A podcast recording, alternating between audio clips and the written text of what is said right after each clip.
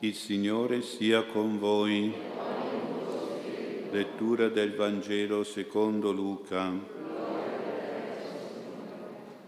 In quel tempo Pietro disse, noi abbiamo lasciato i nostri beni e ti abbiamo seguito. Ed egli rispose, in verità io vi dico, non c'è nessuno che abbia lasciato casa o moglie o fratelli o genitori o figli per il regno di Dio che non riceva molto di più nel tempo presente e la vita eterna nel tempo che verrà. Parola del Signore.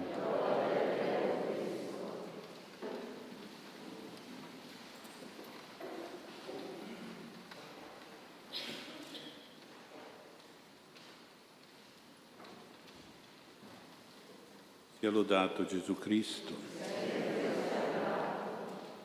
Abbiamo ricordato, rivissuto il beato transito, il beato passaggio di Padre Pio da questa terra al cielo. Anche San Pietro nella lettura ha annunciato la sua morte come una partenza da nomade del deserto che vive nella tenda e che presto deve lasciare la tenda. Si tratta della tenda dell'anima che è il corpo per andare verso la vita eterna, come ci ha detto Gesù nel Vangelo. Dalle esperienze di Padre Pio emerge una realtà molto bella circa la morte. Questo avvenimento che presto o tardi coinvolge tutti per il compimento finale della volontà di Dio, sapiente, giusta e buona. Ebbene questo avvenimento della morte è legato, è condizionato, è contrassegnato dalla trattativa, dalla trattabilità, diciamo, dalla negoziabilità con Dio. E dobbiamo farlo anche noi nella nostra preghiera, cioè la nostra preghiera, magari anche le nostre pratiche di devozione, ricordate quella Sacro Cuore che riguarda anche il momento della nostra morte, con la salvezza dell'anima, la nostra preghiera può rendere Dio accondiscendente verso i nostri desideri a riguardo del nostro ritornare alla casa del Padre, del nostro iniziare il cammino nella vita eterna dal purgatorio verso il paradiso. Ma questo riguarda anche le circostanze della nostra morte non solo il giorno e l'ora, come abbiamo sentito sottolineato proprio dall'esperienza del beato transito di Padre Pio. Pensiamo ad esempio a chi prega il Signore e magari lo dice per non avere una morte improvvisa. C'è anche nella liturgia una preghiera perché il Signore ci scampi dalla morte improvvisa, che chiaramente è una morte senza preparazione. Pensiamo a chi chiede una morte in grazia di Dio, purificato e confortato dai santi sacramenti, della confessione, della comunione, il santo viatico, l'ultima comunione. Pensiamo a chi chiede una morte senza sofferenze perché ha paura della sofferenza, una morte circondato dai suoi cari, una morte nella sua casa, in un giorno magari particolare, come per esempio, non so, per chi è devoto della Madonna, morire in un giorno della Madonna, delle sue feste o delle feste di qualche santo e così via. A volte il Signore, se giudica la nostra preghiera buona e meritevole, esaudisce queste preghiere e queste intenzioni in modo speciale. Pensiamo per esempio proprio al giorno di Padre Pio, il 23 settembre Praticamente questo giorno era vuoto di santi onorati nella liturgia. Il giorno 22 era ed è la festa di San Maurizio e dei suoi soldati martiri, che sono i patroni della nostra parrocchia, tra l'altro. Padre Pio avrà chiesto e avrà ottenuto di non disturbare questa festa dei martiri Maurizio e compagni della Legione Tebea, perché per lui è molto importante questo santo essendo stato anche lui un martire in tutta la sua vita, soprattutto per le sue stigmate, essendo stato lui un comandante come Maurizio di un'immensa legione di figli spirituali, per cui è transitato al cielo Padre Pio due ore e mezza dopo, il 22 settembre, e noi lo festeggiamo proprio il 23 in modo solenne e universale nella Chiesa. Penso che sia stato questo che Padre Pio ha ottenuto come grazia, perché continuava a chiedere che ora era, che ora. Doveva passare la mezzanotte ed entrare nel 23. Quello sarebbe stato il suo giorno della sua beatificazione, poi canonizzazione. Un sacerdote veneto era un caro figlio spirituale di Padre Pio, promuoveva i gruppi di preghiera di Padre Pio, ma il suo vescovo l'aveva sospeso a Divinis. Per dieci anni non ha potuto celebrare la messa e fare il parroco, fare il sacerdote. Una volta che è passata la tempesta, Padre Pio gli ha detto che Dio gli donava altri dieci anni di vita in più in ricompensa di questi anni di confinamento, di impedimento del suo ministero sacerdotale. Questi dieci anni in più. È importante sapere questo, perché vuol dire che Padre Pio ha trattato con Dio perché quel sacerdote meritasse dieci anni in più. Non ha potuto fare dieci anni il sacerdote, dieci anni in più di vita, secondo, sapete che il Signore a volte gli anni li decide Lui, poi magari il giorno, l'ora, come morire, insomma, questo magari è ancora più soggetto alla nostra preghiera. O si può anche, Padre Pio otteneva anche il cambiamento dell'anno della morte, tanto era potente la sua preghiera. Questo era un frutto di una trattativa tra Padre Pio e Gesù, sicuramente. Un sacerdote toscano, anche lui un grande apostolo di Padre Pio e dei suoi gruppi di preghiera, è morto come desiderava nella festa di Padre Pio, è morto domenica 22 settembre del 2002, il 23 settembre sono stati i funerali solenni nella cattedrale. Quel giorno era la prima volta che nella chiesa si celebrava la festa di Padre Pio, di San, Padre Pio, San Pio da Pietrelcina. Certamente anche questo giorno della morte, del funerale, è frutto di una trattativa tra lui e Padre Pio magari e Padre Pio l'ha ascoltato ed è morto. È stato il funerale proprio celebrato il giorno 23, il primo giorno in cui Padre Pio era stato onorato di essere festeggiato come santo in tutta la Chiesa.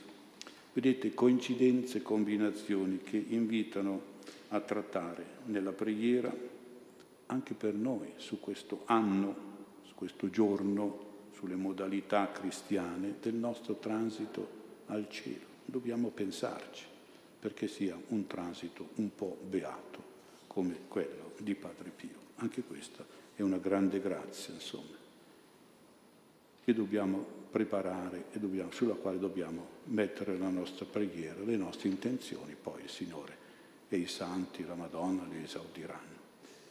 Pietro anche raccomandava nella lettura che abbiamo ascoltato la memoria di Gesù, cioè la memoria del suo Vangelo e del suo sacramento. Fate questo in memoria di me, l'Eucaristia, una memoria da conservare, da custodire, da tramandare e da praticare. Dopo la sua partenza, dopo aver lasciato la sua tenda fisica. Penso che anche per Padre Pio, che è stato un Gesù redivivo, noi dei gruppi di preghiera dobbiamo provvedere a conservare questa memoria di Padre Pio, a trasmetterla agli altri, perché altrimenti si estingue la memoria del Padre, se non ci siamo noi a tenerla viva nelle nostre famiglie, magari anche in parrocchia, tenere viva questa memoria. Fate questo in memoria di me. La memoria di Padre Pio è molto importante, questa memoria come quella di Gesù è deve essere una memoria viva, una memoria veramente vera, cioè di una persona ancora attiva, ancora vivente. E penso che sia proprio Padre Pio a volere questo come lo faceva quando era in vita qui sulla terra e come continua a farlo anche ora dal cielo. Per cui possiamo dire anche sperimentare che per noi del gruppo dei figli spirituali di Padre Pio, Padre Pio non è morto, Padre Pio è vivo, Padre Pio è operativo, è attivo più che mai. E questo va, va detto e va testimoniato. Allora ci chiediamo come Padre Pio, da vivo sulla terra, comunicava con i suoi figli spirituali e quindi come anche noi oggi, dopo la sua partenza, allo stesso modo e con quali mezzi Padre Pio è vivo nel Signore, comunica anche con noi. E infinite sono le testimonianze a questo riguardo. Ecco la risposta. Padre Pio comunicava e comunica ancora attraverso le apparizioni, per esempio, le combinazioni, i sogni, le immagini, le sue immagini, le sue reliquie, i suoi messaggi, i suoi profumi, le sue ispirazioni, le sue emozioni, i suoi dialoghi e le sue rivelazioni. Ancora Padre Pio quindi è vivo e comunica in tutti questi modi e ne inventa una, sempre una di più, Padre Pio. Bisogna stare un po' attenti a coglierle, le sue comunicazioni. Certo qui entriamo in un campo di esperienze un po' particolare, qualche volta un po' pericolosa, e quindi ha bisogno di discrezione, di discernimento, perché facilmente si può intrufolare il diavolo ingannatore o può interferire il nostro io vanitoso e orgoglioso.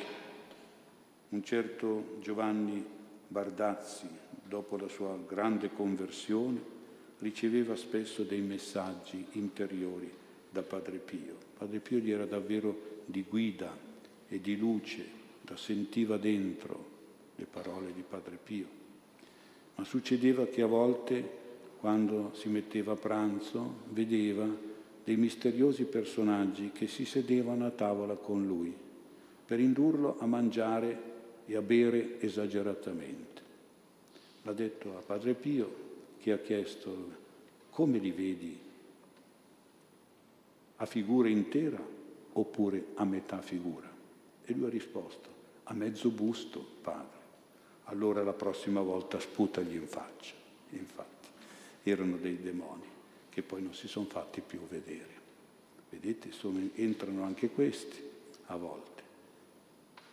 Invece i messaggi, le immagini, i sogni, tutti i segni di Padre Pio vengono da Lui o vengono dal Signore, dall'angelo custode e hanno questa caratteristica che lasciano l'anima nella serenità, nell'umiltà, nella gioia, nella luce, nella dolcezza, nella pace, mentre quelli che portano freddezza, superbia, insoddisfazione, agitazione, nervosismo, pessimismo, questi provengono dall'altra parte, dalla parte opposta.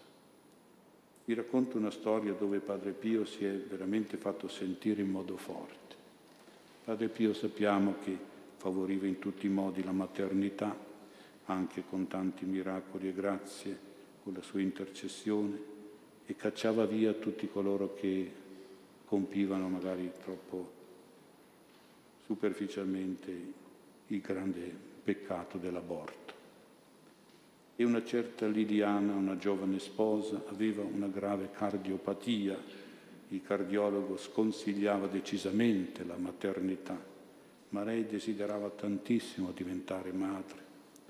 Verso la fine di dicembre del 1967 un figlio spirituale di Prato la porta da Padre Pio, questa donna. Si confessa e poi facendosi coraggio dice, Padre, vorrei essere madre. La risposta del padre è stata dolce e chiara, lo sei già era in stato interessante e non lo sapeva, gliel'ha detto Padre Pio.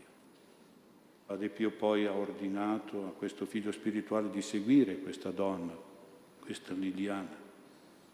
E al primo controllo dei medici si è preso un solenne rimprovero perché i medici dicevano che la sua maternità era in pericolo grave per la sua vita.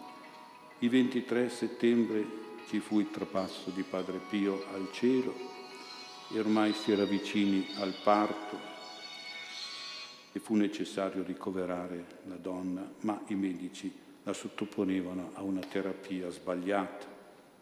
Un pomeriggio quel figlio spirituale che era stato incaricato da Padre Pio di seguire questa donna, probabilmente perché Padre Pio prevedeva l'errore dei medici, Durante un breve riposo nel dormiveglia sente la voce forte di Padre Pio, come lui dice, come testimonia, vai all'ospedale a prendere quella figlia mia che me la stanno uccidendo. Ci ha creduto questo messaggio. Subito col marito sono andati nella maternità, hanno chiesto le dimissioni, hanno firmato e hanno riportato a casa quella mamma e, e poi questa donna si è ripresa fino al giorno del parto, quando con meraviglia degli stessi medici ha dato alla luce in modo davvero tutto regolare una bellissima bambina sana e robusta. E poi avevano chiesto in anticipo al padre il nome della nascitura o del nascituro. Padre Pio, battendosi il petto con un po' di orgoglio paterno, aveva risposto il sottoscritto. E se è una bambina, padre, sempre sottoscritto. E infatti poi hanno dato il nome di Francesca, era una bambina, perché sapete che padre Pio si chiamava Francesco Forgioni. Fatti come questi di un padre Pio vivo, attivo, operativo e comunicativo ce ne sono ancora e ancora ce ne saranno, a conferma della nostra fede nelle visite di padre Pio vivo ai suoi figli, ai suoi devoti, ai suoi fedeli, con messaggi, con sogni, con ispirazioni, combinazioni, grazie e miracoli. Padre Pio ha mantenuto e continua a mantenere la sua promessa. In più occasioni Padre Pio ha dato questa risposta ai suoi figli che erano perplessi di fronte alla prospettiva della sua morte. Ve ne leggo una trascritta letteralmente da un figlio spirituale molto caro a Padre Pio.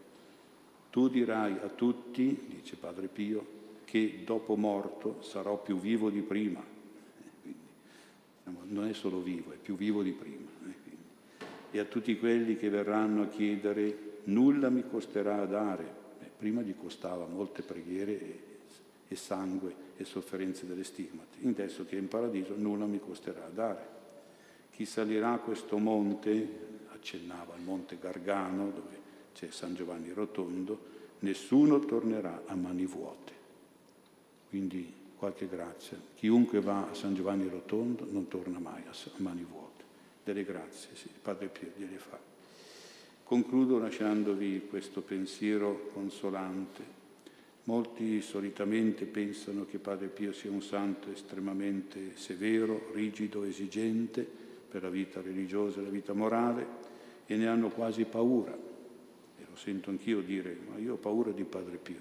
È, vero, è vero questo, lo dobbiamo tenere presente, quindi essere, cercare sempre di essere dei figli spirituali buoni, degni, devoti, sinceri, coerenti, impegnati, seri. Ma questo non ci deve tenere lontani da Padre Pio. Non dobbiamo avere paura di Padre Pio, perché può sembrare strano, ma è così, cioè c'è un altro lato, un secondo l'atto di Padre Pio che è estremamente indulgente, estremamente comprensivo, benevolo, umano, paziente, tollerante, direi proprio paterno. Emerge questo lato, secondo lato, da una risposta che Padre Pio ha dato a una figlia spirituale. Questa figlia era un'infermiera presso la casa sollievo della sofferenza e questa figlia un giorno gli ha fatto notare, si lamentava con il padre del comportamento scorretto, un po' maleducato, non educato più che altro, di tante persone che venivano in chiesa. E certo che se uno è mai stato in chiesa si comporta come in piazza o al mercato qualche volta.